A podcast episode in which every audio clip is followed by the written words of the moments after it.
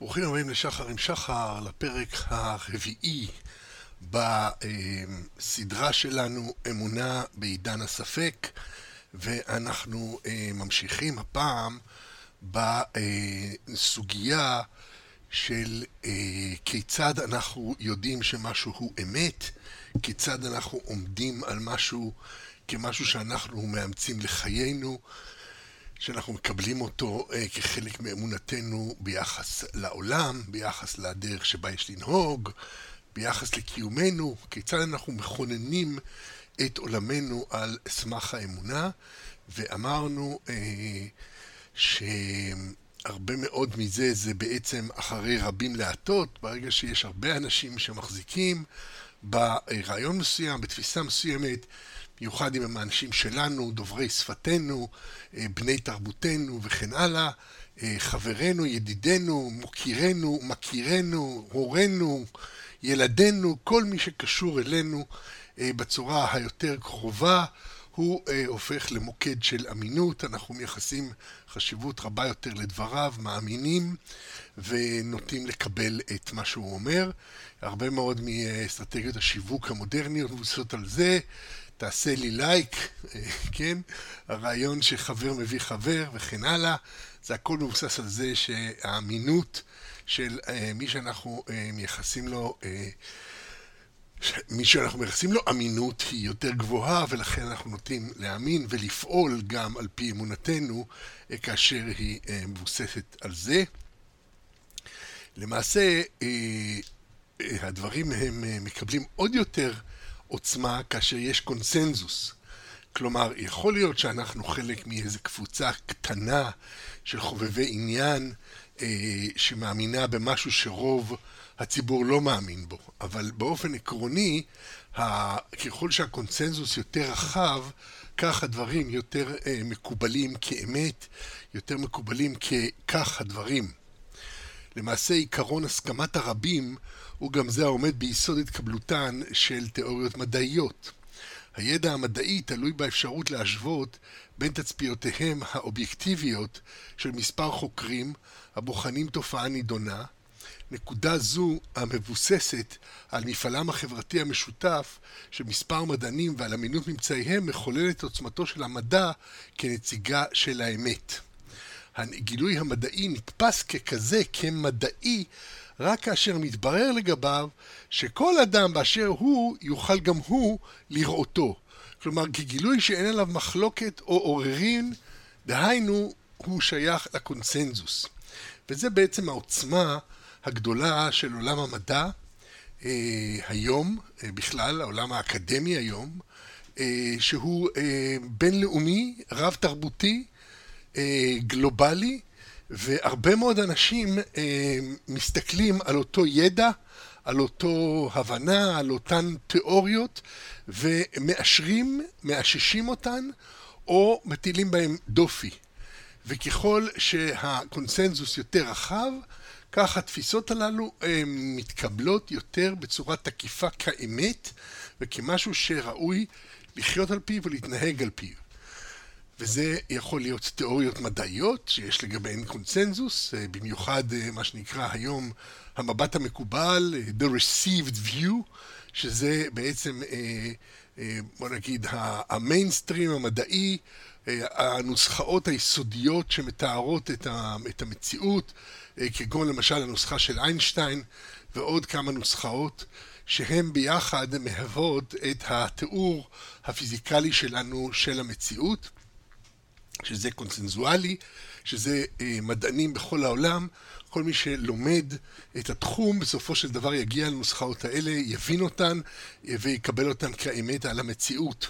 אמנם, אה, גם הקונצנזוס המדעי הוא מאוד תלוי בדעת, בזה שאתה אה, חשוף לקונצנזוס הזה, מבין את הקונצנזוס הזה, מסוגל לדבר את השפה שתאפשר לך למעשה לקבל את דעתם של המדענים, וכידוע, אה, יכול להיות שקהילת הקונצנזוס שלך היא נגד המסקנות של המדענים, מסיבות אחרות שאינן קשורות לדבר עצמו, שאינן קשורות לאמפיריקה, אלא מעצם הסיבה שיכול להיות שהמסקנות של המדע, התיאוריה המדעית, סותרות את המסקנות או את ההנחות היסוד, בוא נגיד הפוך, לא מסקנות אלא הנחות יסוד, אקסיומות של דת מסוימת. למעשה, אני חושב שאין דת בעולם שאינה מוצאת איזה נקודה שבה היא נופלת בסתירה עם המדע וזקוקה להרבה מאוד הסברי אד הוק, אם בכלל, כדי להתאים את עצמה למדע, ומרבית הדתות פשוט אומרות, לא מעניין אותי המדע,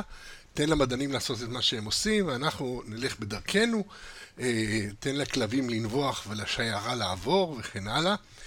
ו... ואז פשוט מתעלמים מהמסקנות, ואפשר לחיות, כפי שאמרתי כבר בשיחות קודמות מצוין, גם מתוך התעלמות למסקנות. אבל זה לא רק במקום הזה של מחלוקת בין דת למדע, אלא באופן כללי, קהילת האמונה שלנו היא קובעת אה, הרבה יותר מאשר אה, קונסנזוס גלובלי, אה, אם אנחנו משתייכים אליה. אה, במיוחד כאשר יש לנו אה, מניעים נוספים אה, להסכים עם הקונצנזוס היותר מצומצם שאנחנו משויכים אליו. דוגמה מופתית לכך זה בכלל הנושא של העישון, שיש קונסנזוס גלובלי, בינלאומי, רחב, בקרב הקהילה, הקהילות הרפואיות שהעישון מזיק לבריאות, עד כך ששכנעו את מחלקות הבריאות אה, ברחבי העולם אה, להדפיס, להכריח את יצרני הסיגריות או את משווקי הסיגריות להדפיס על כל קופסה שהעישון מזיק לבריאות. זה מופיע בכל השפות, בכל המקומות. אני חושב שיש מעט מאוד מקומות בעולם היום שאפשר לקנות שם, אם בכלל יש כאלה, שאפשר לקנות שם סיגריות בלי ההטבעה של אה, מרעין בישין על הקופסה. ובכל זאת, אנחנו יודעים שהרבה מאוד אנשים ממשיכים לעשן, ו, ודי להבין את ה... את, אה, די להכיר כמה מעשנים ו, ולראות את אה, הלך הרוח שלהם בשביל לראות איך אמונות יכולות אה, להישאר מחוץ לאמונה הפנימית הרגילה שלנו, מחוץ לדרך שבה אנחנו נתנהג, כלומר, אנחנו יכולים להאמין שהרופאים חושבים שזה מזיק לבריאות, שמשרד הבריאות חושב שזה מזיק לבריאות, אבל למצוא דרכים לחשוב על האמונה הזאת, על הקונסנזוס המדעי הזה, אה, כמשהו חיצוני. אנחנו יכולים להאמין בתיאוריית קונספירציה ביחס לממשלה, אנחנו יכולים להאמין בזה שהממסד מנסה לרמוס את חירותנו כפרטים, אנחנו יכולים פשוט אה, לעשן עם חברינו. ואנחנו יכולים פשוט להיות מוכרים לזה כחלק מסדר היום שלנו בצורה כל כך חזקה, שגם אם אנחנו יודעים ומכירים וכבר מבינים ומאמינים שאכן העישון מזיק לבריאות שלנו, גם אם אנחנו משתעלים אה, כל בוקר אה, כמויות גדולות של אה, אה, אה, לחה שחורה, ו, וכל הזמן סובלים ממחלות כמו ברונכיט ונמצאים על סף האמפיזמה, גם אז אנחנו יכולים להמשיך להחזיק בעישון שלנו כנגד כל הסיכויים, אה, כי אנחנו מכורים, וגם כי אולי נמצא כל מיני תירוצים. סבא שלי, תירוץ הכי נפוץ שאני שמעתי ממעשנים זה, כן, אבל סבא שלי חי עד גיל 100 ועישן. טוב, ברור שיש את ה outliers הסטטיסטיים האלה, הכל זה סטטיסטיקה, אז uh, ברור שיש את אותם חסונים שיכולים לעשן, להגיע לגיל מופלג, אבל אני תמיד אומר שאפשר לשאול את השאלה, אם הם לא היו מעשנים, האם לא היו מגיעים לגיל עוד יותר מופלג. אבל, וגם אולי בריאותם הייתה יותר חסונה, לא היו צריכים להשתעל כל כך הרבה. בכל מקרה, ברור שיש אה, גרעין קשה של מעשנים בכל מקום, בכל, בכל מדינה, למרות ההסתערות הממסדית היום, הברורה, הקונסנזוס המדעי הברור מקיר אל קיר שהעישון מזיק לבריאות, אז אנחנו אל מול דברים כאלה שיש לנו נתונים כל כך ברורים, עדיין אדם יכול להחזיק באמונתו הסותרת, לחיות את חייו בדרך סותרת, אז ברור שכשמדובר בדברים יותר מופשטים, יותר ארטילאיים, שאין בהם היזק ממשי לבריאות שניכר, ניתן להכיר בו, שאין אה, דוגמאות לאנשים שהלכו לעולמם כתוצאה מנזקי עישון, ברור שבמקום כזה הקונסנזוס המיידי שלנו הוא זה שקובע הרבה הרבה מאוד. אם נחזור למדע, ניתן לומר שהמדע מאפשר קונסנזוס סביב עקרונות מופשטים ותיאוריות בלתי מוחשיות, מעצם כך שמדענים רבים בני תרבויות שונות ורקעים שונים, מאשרים ומאששים את הממצאים ומקבלים את התיאוריה המוצעת כמשקפת את המציאות. תהליך זה הוא המקור היסודי לכך שכאשר דברים נאמרים בשם המדע, יש להם תוקף של מציאות מוחשית, של דבר מה שאין עליו כלל ויכוח, שאינו קשור לנטיות אישיות או דעות קדומות, אלא הוא-הוא המציאות הנאמנה. משום שאנחנו מבינים שהמדענים בינם לבין עצמם לא מפסיקים להתווכח על צורות המציאות והתיאוריות שכן מתקבלות הן תיאוריות שבסופו של דבר אה, יש עליהן קונצנזוס רחב ולכן מקבלים אותן. אפשרות זו להפוך רעיונות, הסברים והשערות על המציאות לברי תוקף במידה כזאת שהם יהפכו למובן מאליו של קהילה שלמה היא לא ספק אפשרות רבת עוצמה יכולתו זו של המדע לחולל תיאורי מציאות שיהיו מקובלים על הכל כאמת, היא זו המעניקה לו את יוקרתו ותקפותו בתודעות הציבוריות, והיא זו המחוללת גם את הפיתוי האדיר להציג כל רעיון תחת האצטלה של המדע כדי להעניק לו את התוקף הראוי כמציאות קונצנזואלית. בעידן הספק על שלל ההתמחויות שלו, אין לנו שום דרך לרדת לחקר הנקודות שסביבן התגבש קונצנזוס מדעי ספציפי ואנו מקבלים את הכל כחלק מהאמון שלנו במוסדות המדע אה, או אה, היום, במיוחד בעידן של ה fake news, אה, אנחנו יכולים להשתייך לקהילה של ספקנים ביחס למדע. קהילה שכל עיסוקה זה בעצם להגיד שמה שהמדע אומר אינו נכון והקהילות האלה מגוונות ביותר והן שייכות לכל מיני אה, הסברים ותיאוריות ומבטים על המציאות שבליבן לפעמים עומד מרי בקונסנזוס המקובל אה, מכל מיני סוגים ומינים. יתרה מזאת, מהרגע שמחזיקים אה, אנשים רבים באמונה ספציפית ויוצאים קונסנזוס לגביה, היא נוטה להפוך לדוגמה שהחולק עליה מועד לנידוי, תיקון או רחמים. אה, כלומר, אה, שלא לדבר על הוצאה להורג, כלומר, יש לזה שיניים, בגלל שהתרבות האנושית היא אה, זקוקה לקונסנזוס הזאת כדי להתקיים, כי הקונסנזוס הזה הוא בעצם מכונן את הפרקטיקות ואת האופן שבו אנשים מתנהגים במציאות על פי אמונתם, אז מי שחורג מן הקונסנזוס מאיים על החברה כולה, ואנשים פשוט קמים עליו באופן, בפשטות. מקס ובר, הסוציולוג הידוע, אה, אבי הסוציולוגיה, יש אומרים, או אחד מאבות הסוציולוגיה, שחקר הרבה את האופן שבו מחשבות פנימיות, אמונות, אה, מופיעות אחר כך בכל מיני פרקטיקות חברתיות. יש לו את החיבור המפורסם שלו, אה, שנקרא האתוס הפרוטסטנטי ורוח הקפיטליזם, שבו הוא מראה איך העולם הכלכלי אה, סופג אה, רבות מתוך העולם האמוני הדתי. אה, הוא הראה את זה בצורה מאוד יפה, ולמעשה יש לי סדרה ספציפית על מקס ובר בהקשר הזה, ועל השיטה הזאת שלו. למעשה, היום אנחנו יודעים שהוא לא דייק, כי לא צריך להיות פרוטסטנטי בשביל להיות עסוק בעולם הכלכלי באופנים שמקס ובר תיאר. אפשר גם להיות אה, אה, יהודי או להיות אה, אה, הוגנוטי, יש כל מיני, ואפשר גם להיות, אה, אה, אה, לא יודע, שייך לתרבויות המזרח. יש כל כך הרבה אה, אנשים, סוגים של אמונות שמאפשרות את הסוג של הדקדקנות הדרוש אה, הדקדקנות והסגפנות המסוימת שמקס ובר הצביע עליהם כדרושים כדי לכונן את העולם הכלכלי, אה, אבל בכל מקרה הנקודה המעניינת אצלו, ובמידה רבה אני חושב שהוא מעניק השראה לרבים אחריו, אה, אני בכל מקרה מוקסם מהאופן הזה שבו הוא רואה את המציאות, שבו הוא מסתכל על האמונה ומנסה להבין כיצד אמונה כזאת מחוללת מערכים חברתיים כאלה ואחרים.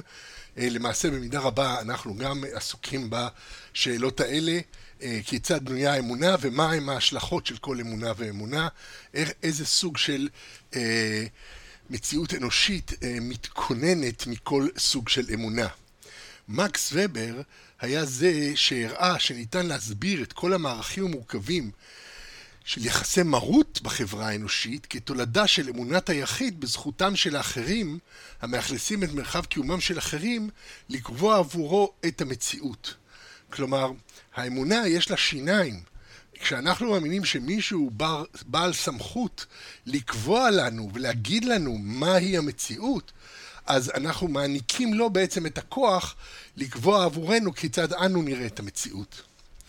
אה, אני מצטט פה ממקס ובר, מעל, מעל הכל האמונה היא זו שמחזקת ומבטיחה הן את הכללים שאנשים מקיימים ביחסיהם עם אחרים, הן את הציות שהם מצייתים לאחרים. הם סוברים שזה נכון וראוי לציית לכללים, ושלאדם אחר יש זכות לתת פקודות. אמונה זו יותר חשובה מכל מוטיב של אינטרס עצמי או פחד, או יתרון כלשהו שהם כביכול משיגים, או אפילו תחושה של ערכים משותפים. טוב, למעשה זה לא היה אה, ציטוט של מקס ובר, זה היה ציטוט של אה, אלברו שדן בתיאוריות של מקס ובר. אני ממשיך לצטט מאותו אלברו, האמונה בלגיטימיות יכולה באותה מידה להתבטא במסירותו ללא פשרות של חסיד לנביא, כפי יכולה להתבטא בביצוע הוראותיו של שר בממשלה מצד פקיד ממשלתי. האחרון יכול להסתמך באמונתו על פרוטוקולים, תקנות, חוקים והוראות, בעוד שהראשון יציע את עדות חושיו. כך או כך, אנשים בעלי רצון חופשי מוותרים על שיקול דעתם העצמי ושליטתם בתוכן מעשיהם. הבסיס לפעולותיהם שלהם הוא העיקרון של עשה רצונו כרצונך, וכל זמן שנשמרת הלגיטימיות, זוהי הצדקה מספקת לפעולה. עכשיו, אנחנו יודעים שזה רווח מאוד בעולם הדתי, אה, כן, לקבל את דעת הרב, או את דעת, אה, אה, את דעת, כן, שיש לו דעת תורה, ולכן הוא לא יכול לטעות, או האפיפיור, שיש לו את עקרון האינפיליביליות, לא יכול לטעות וכן הלאה, הגורו, שהוא הסמכות העליונה וכן הלאה, אבל זה כמובן רווח בכל העולם האנושי, השר בממשלה, החוקים, זה יכול להיות משהו מופשט שהציבור קיבל על עצמו, והיום במדינות המודרניות היותר מתקדמות יש נטייה חזקה מאוד להעלות את שלטון החוק, כלומר להמליך עלינו לא את הבשר ודם, לא את הפוליטיקאי המתחלף, אלא את החוקים, שהחוקים הם אה, התקבלו בקונסנזוס יותר רחב ולכן הם יותר ראויים לאמון הציבור. כמובן שגם חוקים יכולים להיות מאוד בעייתיים. אה, חוקי ג'ים קרו שיקפו את הקונסנזוס אה, במדינות הדרום אחרי מלחמת האזרחים.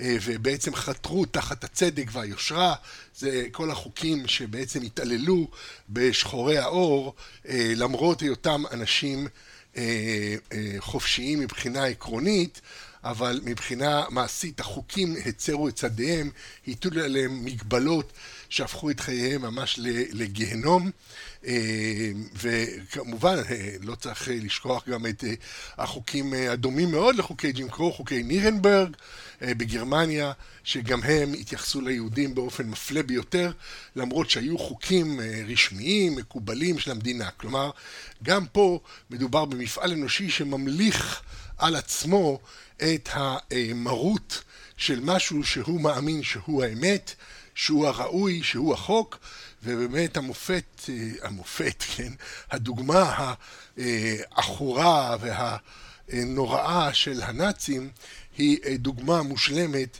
אה, לאופן שבו אמונה יכולה לכונן מקום נפשי ציבורי כל כך בעייתי, שאנשים הולכים נגד הטבע האנושי הבסיסי ביותר ורוצחים אחרים אה, ללא רחם, מפסיקים לראות באחרים, באנשים אחרים, אנשים בכלל, דה-הומניזציה, אה, נהייה אחרי אה, שיטה שהיא כל כך זוועתית, כל כך חסרת רחמים, הכל מתוך הדבקות באמונה. אז כפי שראינו, כפי שראינו בשיחות הקודמות, למשל אמונת הפופוטן באינדונזיה, ששם אנשים אה, הלכו אל, אל מותם בהתאבדות המונית בעקבות המלך. אה, באופן אה, דומה, בגרמניה הנאצית הלכו אנשים בעקבות המלך שלהם, הפירר שלהם, אל רצחנות המונית, רצחנות ציבורית שלא הייתה כדוגמתה בכל ההיסטוריה האנושית. וכמובן שגרמניה היא אה, דוגמה מאלפת ביותר, מפני ששם הדברים כביכול נעשו אה, באופן רציונלי, על סמך עקרונות מדעיים שהוכיחו את הנכונות אה, של הגזענות, ולמען האמת, ממש ראית, אם אתה קורא את הכתבים מאותה תקופה, ממש ראית קונסנזוס גזעני מקיר לקיר, וכפי שציינו, ציינו בשיחות קודמות, הקונצנזוס הגזעני עדיין אה, מחלחל בחברה אה, בצורתו האופקית, בצורה של אה, פילושמיות במקום אנטישמיות למשל, כשבעצם צריך את ההבחנה בין השמי ללא שמי כדי שאפשר יהיה לכונן גם את הפילושמיות או אפילו צבע עור כזה או אחר או אפילו מגדר כזה או אחר,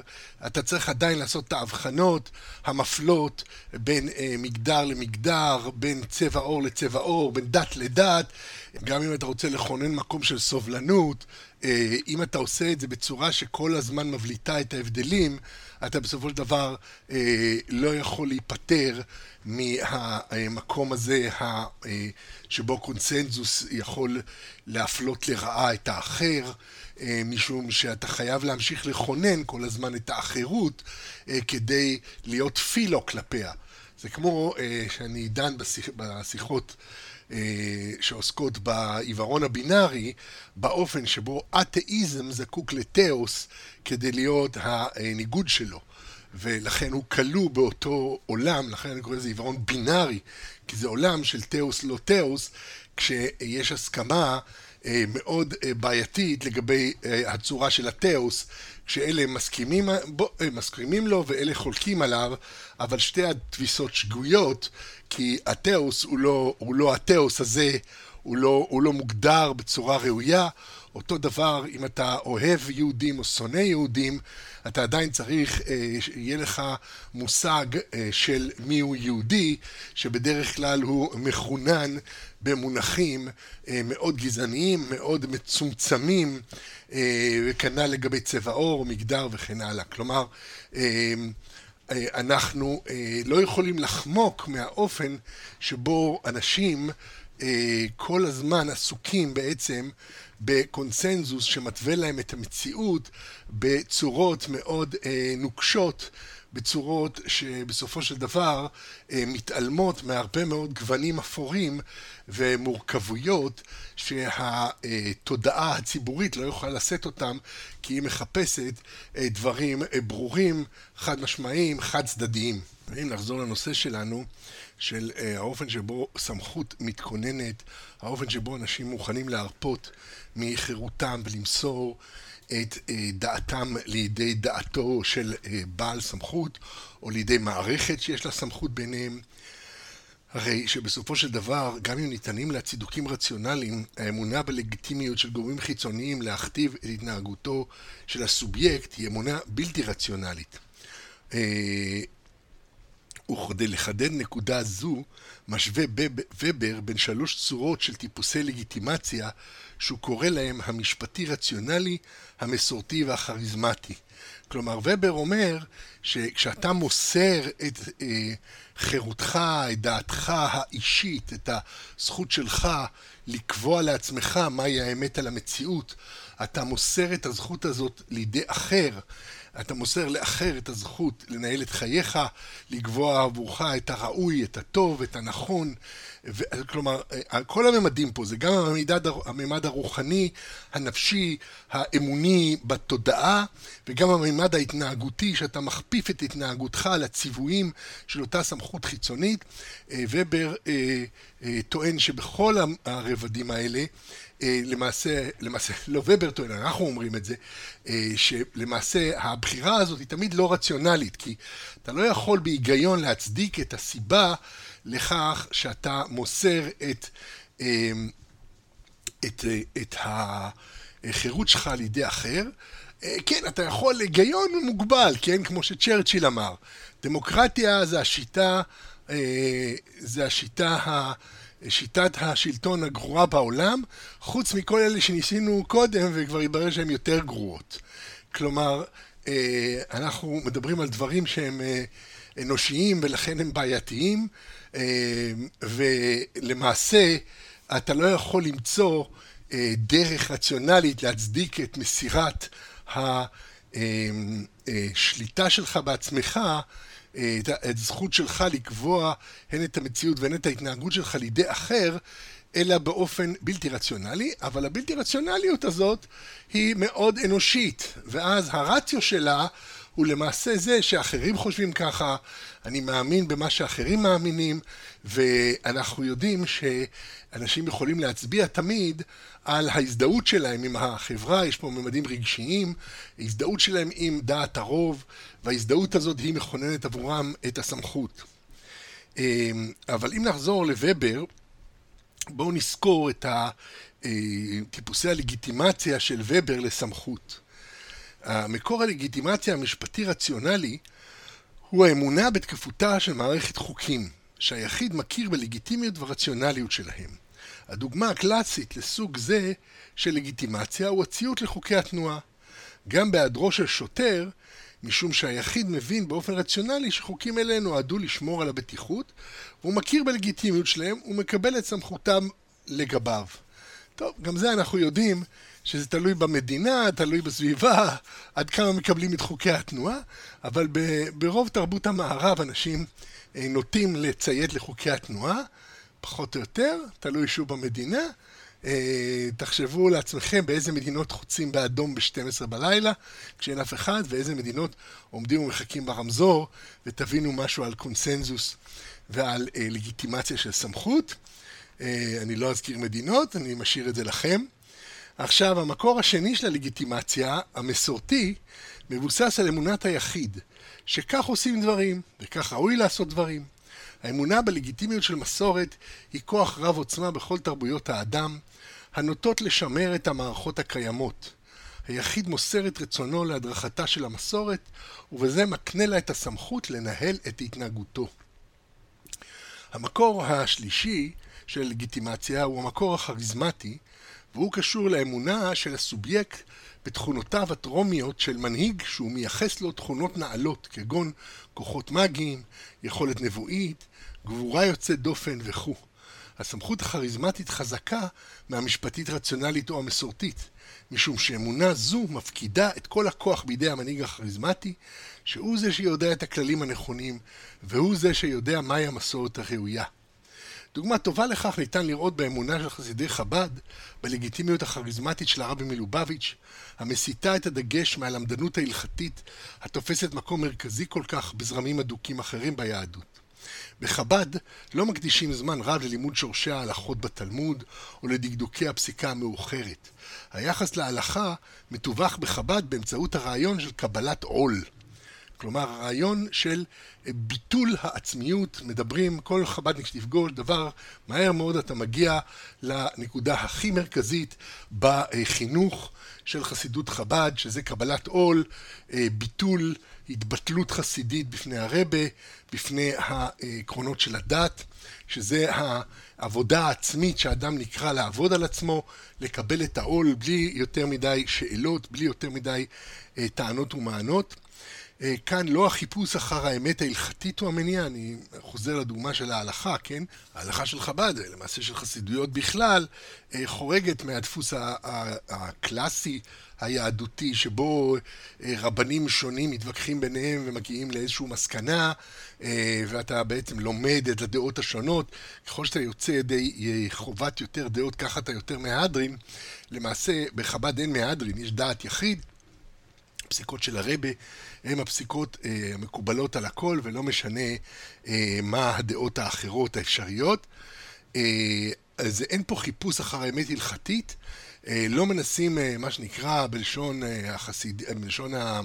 בלשון הדת הקלאסית, עשו כשמייתא אליבא דהילכתא, כלומר לברר את הידע הלימודי שלנו, הלמדני שלנו, כדי לברר מהי ההלכה, לקחת את כל המגדל העצום הזה של אה, ידע אה, גמרתי ולזקק ממנו את ההלכה בפועל, כיצד ננהג בפועל מתוך אמונתנו.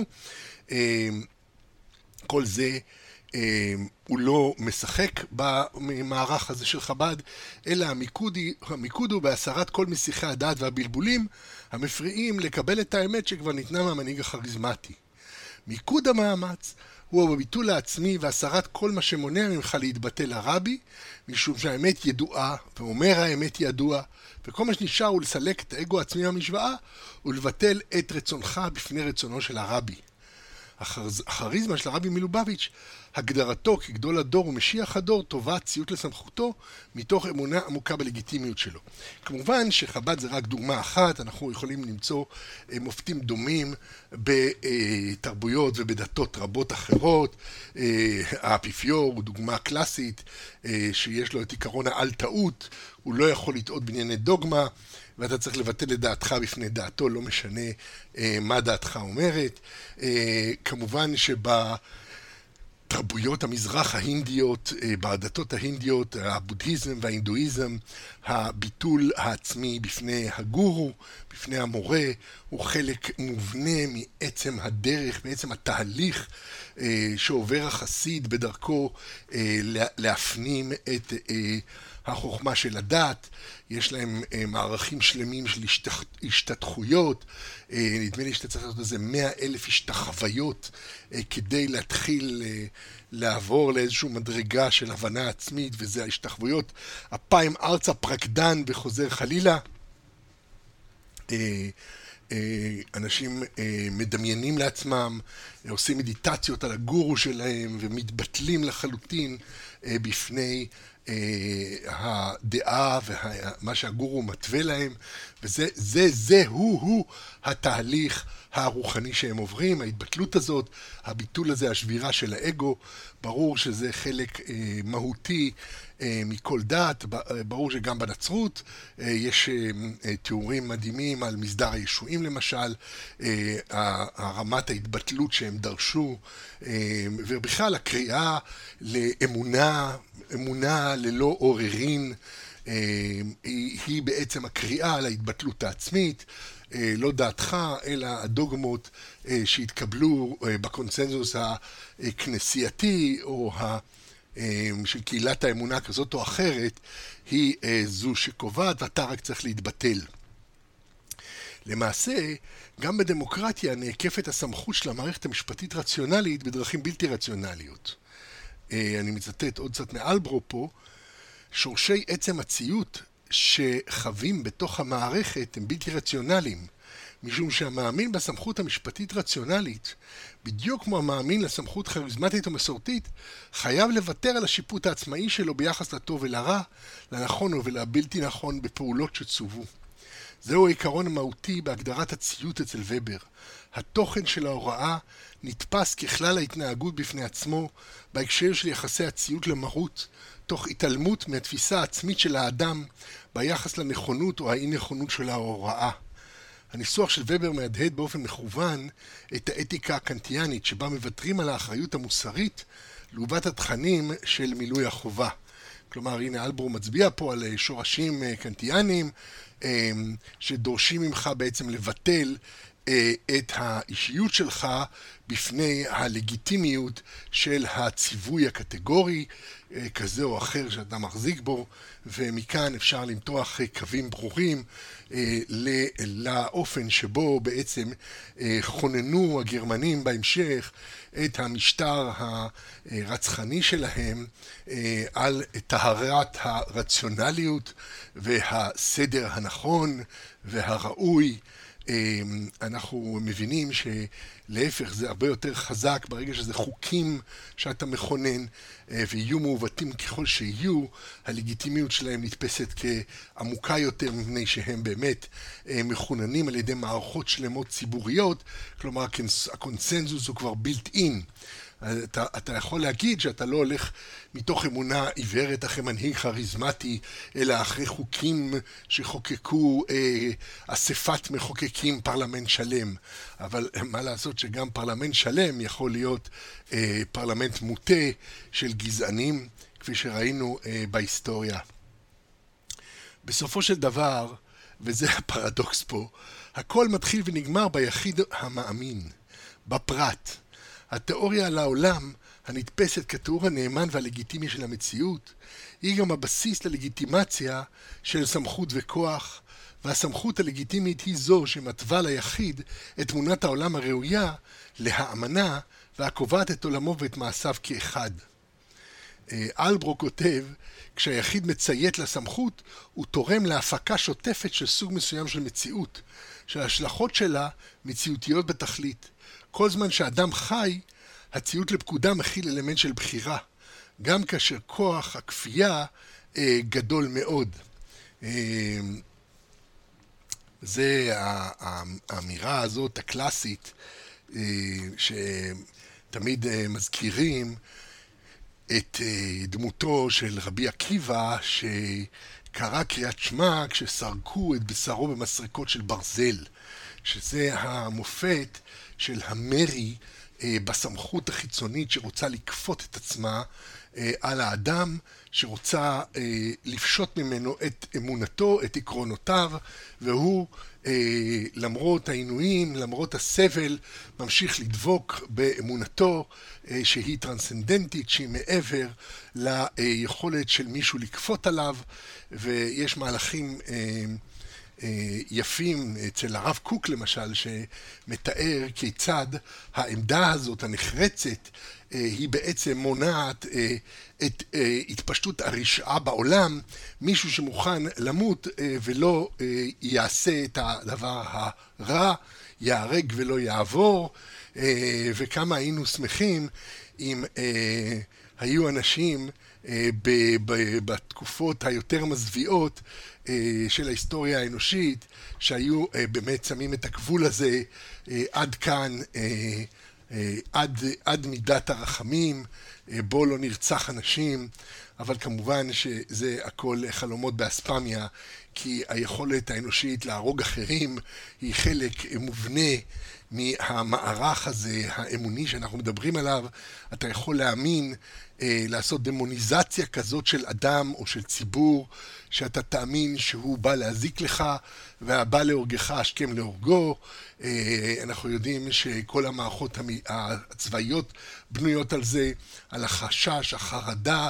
הלא בלתי מבוססת מפני אויב שמשכים להורגך, ואנחנו יודעים שמאז ומעולם האויב הכי גדול של בני אדם הם בני אדם אחרים, אה, והמערכות האמוניות המכוננות את הזר, את האחר, את האויב, אה, אה, את הבוגד, את הראוי אה, להדחה, להשמדה, לנידוי וכן הלאה, מערכות יסודיות של כל קיום אנושי, שהקונסנזוס שלו הוא בעצם מה שמכונן אותו, ולכן הדברים הם כל כך עמוקים וחזקים, וכל כך קשה למעשה לכונן חברה. שהיא אה, בעצם אה, מפסיקה אה, ליצור אחרות וזרות ולהכיל אותה על בני אדם.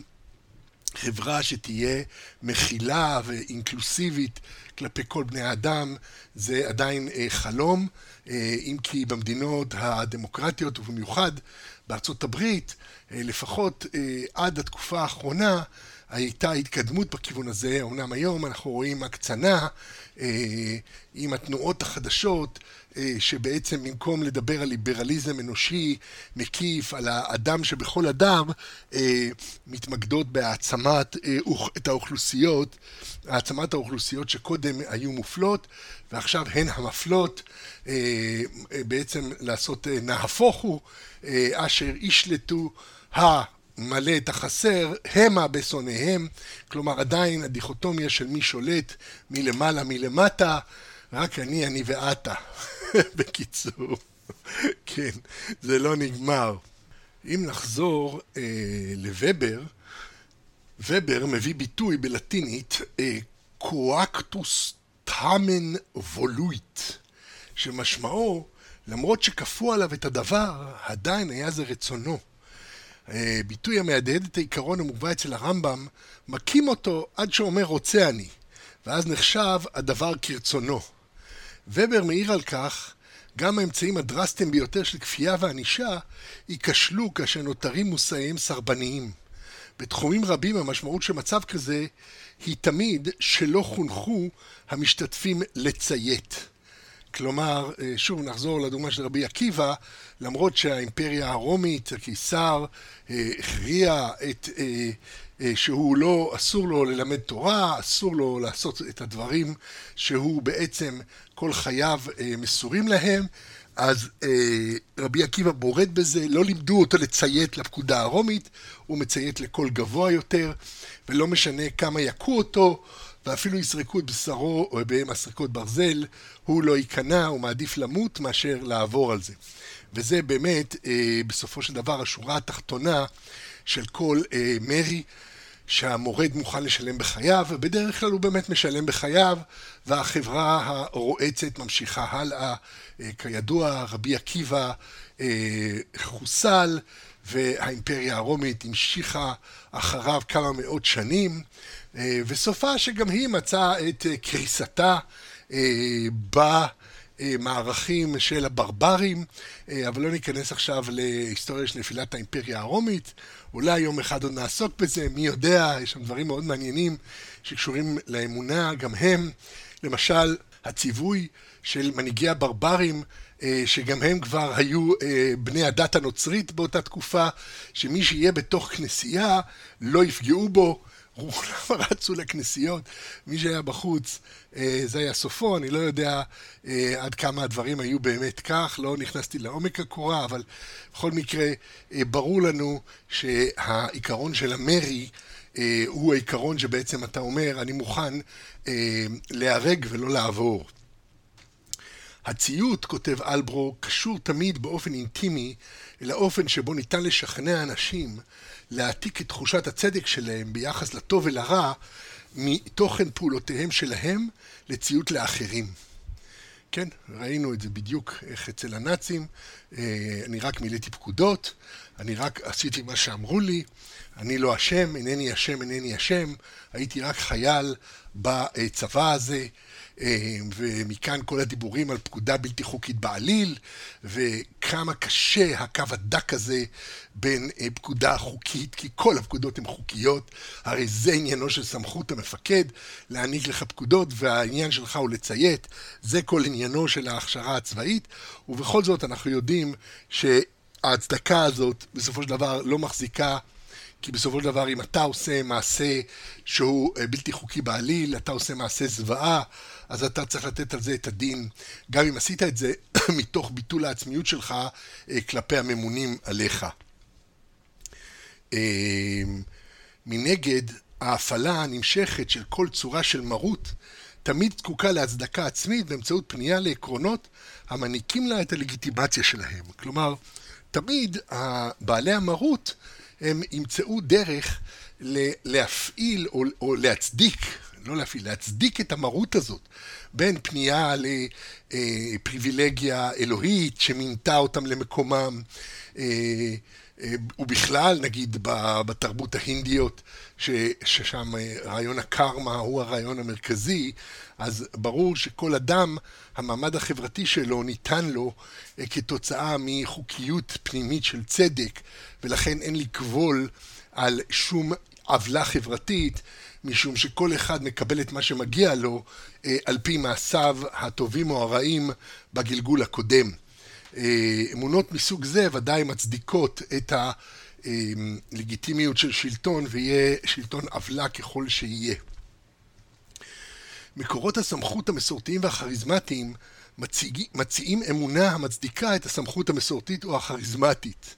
זה לופ סגור, באופן שיוצר עבור היחיד לולאה של אמונה שבה הוא מחזיק באמונה שמציגה בפניו הסמכות, וחלק מאמונה זו היא הכרה בסמכות המציעה את האמונה. כלומר, כשאתה בביטול, אז אתה בעצם מציית לקריאה של מי שאמר לך להיות בביטול. אין, אין יציאה מהלופ הזה, יש פה בחירה שמצדיקה את בחירתה מתוך בחירתה. זה משהו שבעצם כביכול אי אפשר לפרוץ, לפרוץ אותו. יתרה מזאת, אפשר כמובן לפרוץ אותו כי כשניצבים מול העץ, כן, חזרה אל האמפירי, כפי שדיברנו בשיחות קודמות ועוד נדבר בעתיד, בעצם זה היה הפריצת דרך הגדולה של המדע, שהוא כונן מקור לגיטימיות חיצוני שיכול תמיד לחדור לתוך הקונסנזוס באמצעות הצבת מציאות חלופית, שיכול תמיד לחדור לתוך הקונסנזוס הקיים באמצעות פנייה אל אה, מציאות אה, חיצונית, אובייקטיבית, למעשה המציאות, אם נקרא לזה מציאות אלוהית חיצונית, כן? שזה לא בתודעת האדם. האדם, אה, כן, כמו איינשטיין, רוצה שיהיה סדר בעולם, והאלוהים מגלגל את העולם בדרכו, בדרך אקראית, שאינה נתפסת על ידי בני האדם.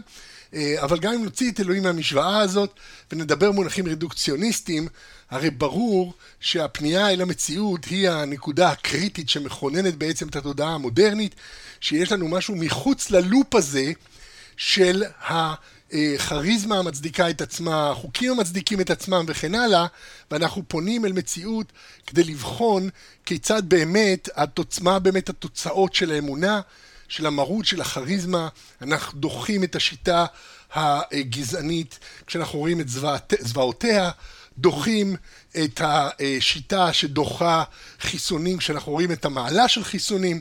בקיצור, נותנים למציאות האמפירית לחדור לתוך העולם האמוני שלנו ולעצב אותו. אמנם, אם נחזור ללופ שלנו, כאשר מתאחד תוכן האמונה עם אמונה בלגיטימיות של סמכות מסורתית וכריזמטית, האיחוד הזה של התוכן והלגיטימיות של מי שבעצם אמון על התוכן, אה, השילוב הזה יוצר ודאות ושלמות אנליטית כוללת, המכילה בהסברי אד הוק נאותים כל טענה מצד הממצאים האמפיריים. כך למשל, אה, שוב אני חוזר לדוגמה של חב"ד, כך הכריע הרבי מלובביץ' שהאבולוציה לא הייתה מעולם, אלא הקדוש ברוך הוא קבר עבורנו לכתחילה את הדינוזאורים עם הנפט ואת הפחם עם היהלומים, כאשר ברא את העולם לפני פחות מששת אלפים שנה. אמונה זו סגורה לחלוטין מבחינה פילוסופית, משום שאפילו המדע עצמו מודה שהשערותיו ביחס לדינוזאורים ומקורם של נפט, פחמים ויהלומים מבוססות על אקסטרפולציות של תהליכים בהווה. והבורות המבנית הכללית של עידן הספק אינה מאפשרת לרוב בני האדם לבדוק טענות מדעיות גם ביחס לתהליכים שקרו אתמול במעבדה ותועדו בפרוטרוט, על אחת כמה וכמה בעידנים גיאולוגיים קודמים. אמנם, אה, כן, וכמה בעידנים אה, גיאולוגיים קודמים, כלומר, אה, מבחינה פילוסופית אפשר אה, תמיד לערער על ממצאי המדע, והיו שעשו זאת. יש אה, הוגה יהודי בשם שם טוב גפן, שכתב על הגיאולוגיה וכל מדע כדור הארץ, שהוא בעצם אה, משהו שאפשר לסתור אותו מהבחינה הקנטיאנית, משום שכל הדברים האלה קדמו להיות אדם, ובלי אדם שיתפוס את הדברים, אין הם קיימים, למעשה מערער את כל המבנה המדעי, למעשה אפשר ככה לעקור את המדע כולו, ואכן עושים ככה רבים וטובים בשם ההיגיון, ואומרים, אה, מאחר ולא היינו שם ולא ראינו, אין זה קיים. כמובן שזה ממש אה, חותר תחת כל המדע. למשל, איך גילו את ההליום באמצעות הפסים הדיפרנציאליים שכל יסוד ויסוד מטביע על לוח צילום. והתברר שבאור השמש יש פס אחד של יסוד שאנחנו לא מכירים, ו... אה, אה, המדען שגילה את זה, אה, קרא לו, ליסוד הזה הליום, על שם הליוס, שזה השמש, נדמה לי ביוונית. אז למעשה, הוא, הוא, הוא מצא משהו שאין אותו על כדור הארץ, הוא עשה פה אקסטרפולציה גמורה, שמבחינה פילוסופית אפשר היה להגיד, מי אמר לך שהיסוד הזה בכלל קיים, אולי זה רק איזשהו ארטיפקט של ה... התהליך אה, המדעי שלך, אולי זה בעצם לא קיים, אבל כל המדע הוא מבוסס על זה, על השלכה לאחור, ותמיד יש שם את הספק, והמדע מקבל את הספק הזה עד שיימצא הסבר טוב יותר, שאולי ההשלכה של האחור היא לא, היא לא, היא לא באמת אה, אמיתית, ואולי מאח, אולי, אולי הדברים היו שונים לפני עשרת אלפים שנה או מיליון שנה, ולכן אתה לא יכול להשליך לאחור. אה, וזה טיעון אה, שבאמת אה, רבים מבין הדתיים המתנגדים בכלל לאבולוציה, לתורות כדור הארץ, מעלים משום שזה טיעון הגיוני קל ונוח לומר מי שמך להגיד שכך היו הדברים, אתה לא יכול להוכיח. נכון, לא יכולים להוכיח, מה שכן יכולים זה בעצם להראות את האופן שבו המסקנות הנגזרות מתוך אמונתנו המדעית למעשה ניתנות ליישום בתחומים טכנולוגיים שונים ובכך לאישוש טכנולוגי. אה, אה, נדמה אמנם באמת שהקלף היחיד אה, שיכול באמת לתת איזשהו מעמד פילוסופי למדע זה הטכנולוגיה. משום שמדענים ממציאים דברים על סמך השערותיהם האמפיריות, ואלו מצביעים כביכול על, והשערות, על אמיתות או אמיתת ההשערות הללו. אך למעשה גם קלף זה יכול להיעלם בסופו של דבר בשרוולה של מסורת כריזמטית, משום שהבורות המבנית של עידן הנוכחי מבטיחה העלמה של מקורות הגילוי. ומה אכפת למאמין אם מוצר טכנולוגי או תרופה מסוימת באו לעולם ב... לראשונה בעקבות מאמצ... מאמצי מדענים וסברותיהם המבוססות על אה, תפיסה של אבולוציה, אם הוא יכול בחסדי השם לקבלם אה, בבית מרקחת מה זה משנה שכל הביולוגיה, המעבדות הנוכחיות לביולוגיה אה, אה, בעצם מבצעות את כל פעולתן מתוך אה, הכרה או מתוך התבססות, אה, התבססות על תור, תורת האבולוציה, אה, התפתחותם של חיידקים וכן הלאה, אה, התמורות שעובר עולם החי בכל רגע. אה, ומתוך כך מפיקים את התרופות, החסיד הולך לבית המרקחת, מקבל את התרופה, לא אכפת לו איך פיתחו אותה. העולם מונח לפנינו כפי שאנו מוצאים אותו. ומאחר ולהדיוטות אין שום ידיעה על תהליכי הפקת התרופה, והמדע עצמו מודה שתהליכיו מתנהלים לעד בצל הספק, הרי שכל הסברי אד הוק פרטיזנים מתקבלים, במיוחד שהם מושמעים מפי מקור הסמכות הלגיטימית, אה, כמו גדול הדור, נשיא הדור, האפיפיור, הגורו וכן הלאה. כשהסיבות והעילות של המדע נעלמות בקלות רבה מאחורי העובדות, קל להחליף אותן בסיבת הסיבות ועילת העילות, או אפילו ביתר רלוונטיות אה, בהדרכה או מעשה ניסים של רבי. עמדתן הוודאית של תפיסות דוגמטיות ומסורתיות מול אי ודאותו של המדע מקבלת משנה תוקף בעידן הספק, בו המדע עצמו נמצא תחת התקפה מתמדת מצד קבוצות אינטרסים שונות. כפי שכותב לטור על, אה, אני פותח פה ציטוט, שאלה מחרידה שהופנתה אל מומחה למזג האוויר. אחד התעשיינים שאל את הפרופסור, למה שנאמין לך יותר מאשר לאחרים? להפתעתי הגדולה, הפרופסור הגיב אחרי הנחה ממושכת, אם אנשים אינם בטוחים בממסד המדעי, אנחנו באמת בצרות.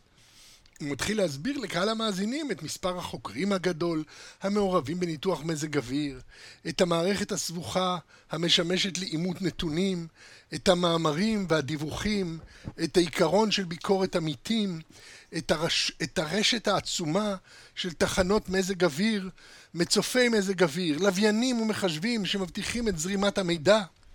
לפני חמש או עשר שנים הוא היה פונה אל הוודאות. הוא היה פונה אל סמכות גבוהה יותר, אל המדע, המדע, בה"א הידיעה. אני סבור שכבר אין לנו אפשרות לבחור בטונים אלה, משום שבכל פעם שמישהו הזכיר את המוני הקלימטולוגים ואת היקף הציוד והתקציבים שלהם, השמיעו הספקנים קולות מחאה ממורמרים נגד מה שהם כינו כשל לוגי של פנייה אל הסמכות.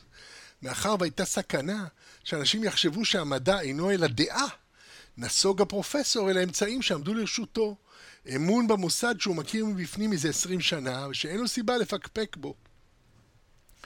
כבר אין אפשרות עד הנה הציטוט. אה, זה היה מלטור, אה, אה, ספר של לטור. טוב, מי שרוצה לראות את המקורות, זה הכל נמצא בספר, אמונה בעידן הספק.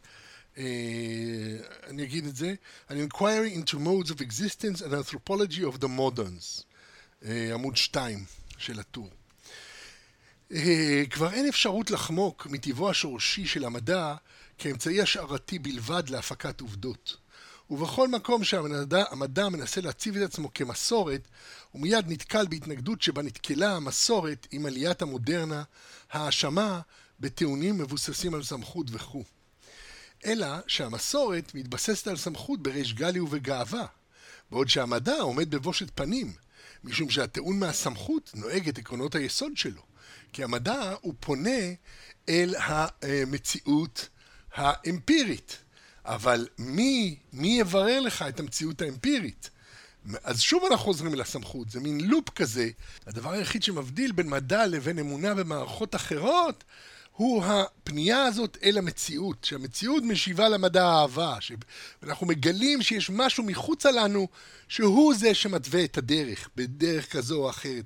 כמובן, שוב, הכל ספון בתוך המערכות המושגיות שלנו, כפי שדיברנו בשיחות הקודמות. אז אם נחזור לדברים, כן, אז המסורת יכולה להגיד, אני מבוססת על סמכות בגאווה, אני, מה זאת אומרת? דעת תורה. בעוד שהמדע עומד בבושת פנים, משום שהטיעון הזה של פנייה לסמכות נוגן את עקרונות היסוד שלו. יתרה מזאת, ככל שהמדע נמצא פחות ופחות בהישג ידם של הדיוטות, היכולת שלו להתווכח עם מסקנות שונות המועלות בשם האמת פוחדת אף היא. בין אם מדובר באיזו תיאוריית קונספירציה אנטי-מדעית, או בדת קדמונית המתחרה על מקום בלב ההמונים, המדע כבר אינו מסוגל לחולל את אותם דיסוננסים קוגניטיביים שהצליח לחולל בימיו של דרווין.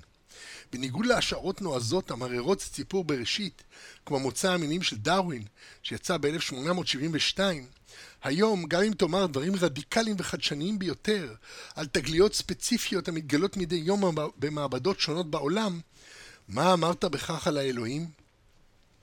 אם גילית או כתבת עובדה מעניינת על פעולתו המרעישה והמהפכנית של קריספ R, שהוא אמצעי לחתוך את הגנים ולעשות אה, ניסויים בגנטיקה, עובדות מדעיות כבר אינן יוצרות או שוברות קוסמולוגיות שעשויות להניע אותך להשליך את התנ"ך שלך מבעד לחלון, או את המדען מבעד לחלון. מבחינת הדת, המדע בעידן הספק אינו אלא הכלבים נובחים והשיירה עוברת. ניתן להחזיק בתפיסת עולם לגמרי בלתי מדעית ולחיות בשלווה גמורה בעולם החדש שעזר המדע ליצור. וחלק גדול מהאנליזות שאנחנו נעשה בהמשך זה להתוות מהו העולם החדש שבו אה, גם המאמין האדוק ביותר אה, נאלץ בלית ברירה לחיות. התפיסות הדוגמטיות האנליטיות הסגורות שמציעים מקורות הסמכות של המסורת והכריזמה אינן חותרות להבין עולם בלתי ידוע, אלא להטביע על העולם הידוע להן אפריורית את חותמן התיאולוגי. בהחלט אפשר שבעידן הנוכחי הייתה עוצמתה של גישה זו גדולה מזו של המדע כדרך לפעול בעולם. אילולא הלחצים המבניים האיתנים המופעלים בעידן הספק על כל אמונה דוגמטית ואינם מאפשרים לה לנוח על זרי הדפנה של הבלעדיות. כשמרחב קיומם של אחרים מתפרס הרחק הרחק אל מעבר לכל אופק נראה, גם בעל הדוגמה האיתן ביותר, המבטל את דעתו בפני דעת רבו מתוך, מתוך קבלת עול וענווה מוחלטת, יודע שמחוץ למערתו זוהרת שמש כבירה, וגם שמש זו אינה אלא כוכב אחד קטן בין מיליארדי השמשות הבוערות של הגלקסיה המקומית. אמנם, מה אכפת למאמין ממיליארדי שמשות? מאחר ואין דרך אחרת שאדם יכול לחיות בעולם אלא באמצעות האמנה לאחרים. ומאחר והמדע כבר אינו מייצג הסבר מקיף, אלא רק הסברים חלקיים למציאות בלתי ודאית, המבוססים על הקונסנזוס המקומי של מומחים, עולה קרנם של המסורת ושל בעלי הכריזמה כאחד. התופסים אף הם נישה משלהם במרחב קיומם של אחרים, נישה שבה יש להם את הקונסנזוס המקומי שלהם. וזהו הבסיס לעידן הפוסט-סקולרי שאנחנו נמצאים בו.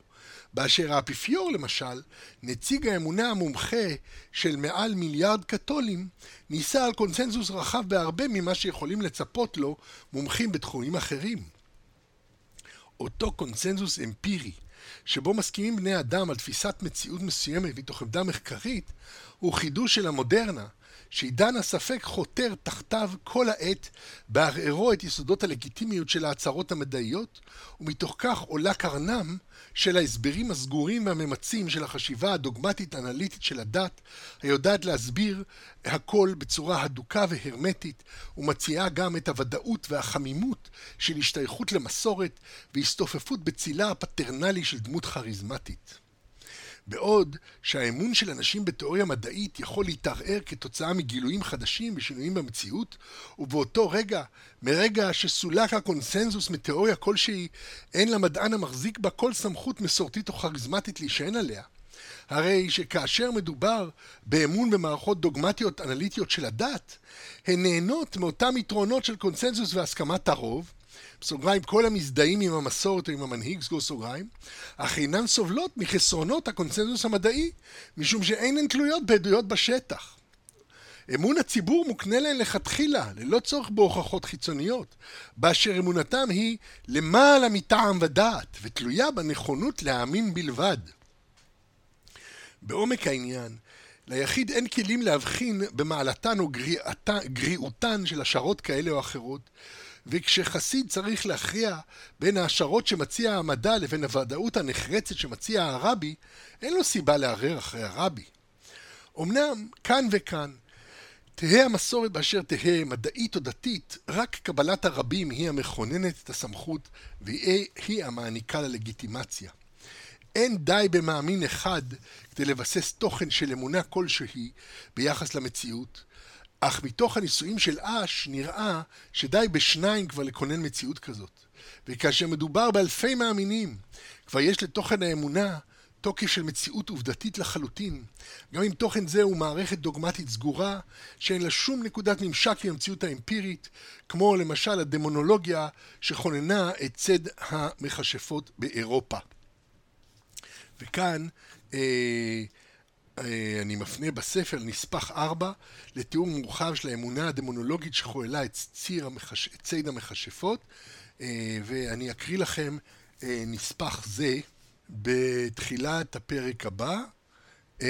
כרגע אני רוצה לסיים את המהלך של האופן שבו המציאות האמונית שלנו, הנכונות שלנו למסור את מחשבתנו אה, לידי הסמכות, בעצם מאפשרת לנו לחיות בתוך עולם שהוא לא תלוי בהוכחות אמפיריות. יתרה מזאת, אה, האמונה, האמונה שבה אנחנו מחזיקים, היא אה, צובעת עבורנו אה, את, בעצם את עצם התפיסה של עולמנו, היא מכוננת הדרך שבה אנחנו נבין את המציאות ונראה אותה, ויכולתה של אמונה לעצב מציאות זה לא משהו טריוויאלי. כותב מאירסון, כאשר אנו פותחים את העיניים ומסתכלים על חפצים בעולם, נראית לנו תפיסה זו כפשוטה ופרימיטיבית. אולם לא כך הדבר, כי עצם התפיסה היא נלמדת. כך, אדם שנולד עיוור ומקבל את ראייתו בהמשך חייו, זה דבר ידוע בתולדות הרפואה, אינו יודע איך לראות. הוא מבחין בתחילה רק בכל מיני תחושות. רק אחרי זמן לומד העיוור את המציאות. התפיסה לכן היא משהו מאוד מורכב, שיש בו גם ממדים של זיכרון. כך למשל, אם אני רואה מרחוק עץ, אני חושב שאני רואה המון פרטים בעץ הזה. ענפים, עלים, דברים שונים הקשורים אליו. אולם אין אני רואה זאת במציאות בפועל. רק הזיכרון שלי של מהו עץ, הוא המאפשר לי לראות את כל הפרטים הללו. אך מה שנופל על הרשתית ממרחק אה, כזה, זה רק דמות מאוד מעורפלת. עצם התפיסה מאורגנת על פי הידיעה הקודמת שלנו, ומקור הידיעה הקודמת הוא לא רק התנסות אמפירית, אלא בעיקר מרחב קיומם של אחרים. הנטייה של המדע לנסח חוקים והכללות על המציאות אינה שונה מהותית מניסוחן של הכללות בתחומים שזכו לשמות כמו מגיה או דת. כפי שכותב פולני אה, בספרו Science, Faith and Society, אני מצטט ממנו, הניסיון האובייקטיבי אינו יכול להכריע בין הפרשנות המאגית לבין הפרשנות הנטורליסטית של חיי היומיום, או בין הפרשנות המדעית לבין הפרשנות התיאולוגית של הטבע. עד הנה הציטוט. צד הדמיון בין כל השיטות המכלילות את המציאות הוא עצם ניסוחה של ההכללה. מאירסון דן בצדדים של בעיית ניסוח החוקים. פתח ציטוט ממאירסון. כיצד מגיעים לנסח חוק על פי תצפית והכללה של תופעות? הרבה עסקו הפילוסופים בשאלת כוחו של האדם לערוך הכללות. למשל, הודות לכך שפגשנו אנשים רבים, יש לנו מושג הנקרא אדם, שאינו קשור לאדם ספציפי. אותו דבר ביחס למושג, נגיד, גופרית, חומר כימי, גופרית. כאשר בעזרת התפיסה של חלקים נתונים של חומר, שהוא צליב, שהוא צהוב, דליק וכו', אנו מגבשים תפיסה שקיים חומר כלשהו הנקרא גופרית. השם הכולל גופרית צומח מתוך המון פרטים שראינו קודם. זוהי אינדוקציה שאנו עושים באופן טבעי לחלוטין. זה היה ציטוט מתוך מיירסון, Identity and Reality. אמ, הספק אמונות חלופיות בעלות כוח ערעור על אמונה מכהנת הוא תמיד רק תופעה שולית חריגה בשולי מערכות אמוניות. יש אמונה בסדר התבואה בנו, ואנו חיים על פיה, ואמונה זו היא תשתית המציאות, והיא מכילה את העקרונות אה, של האמונה שלנו על המציאות, ולמעשה מכוננת עבורנו את המציאות, כפי שדיברנו בשיחה הראשונה והשנייה בסדרה הזאת, אה, המציאות האמפירית היא תמיד ספונה וערוגה עבורנו בתוך המציאות המושגית, הסמלית, האמונית. אוקיי, עד, כן, עד כאן אה, פרק 4 אה, בסדרה. אה, בפרק הבא אנחנו אה, נתחיל מעוד אה, אה, דוגמה על אה, הדברים שדיברנו פה, אה, שניקח אותה מהאמונה הדמונולוגית אה, אה, בתקופה של עליית המדע, אה, ואחר כך נדבר על אה, היחסים של אנשים עם המסורת שלהם, עם האמונה שהם מקבלים אה, מסביבתם המיידית, אה, אמונה שהם יונקים מהקונסנזוס הסובב אותן. אני מזמין אתכם להצטרף אליי לשיחות נוספות של שחר עם שחר, ובאופן ספציפי בסדרה זו, אמונה בעידן הספק.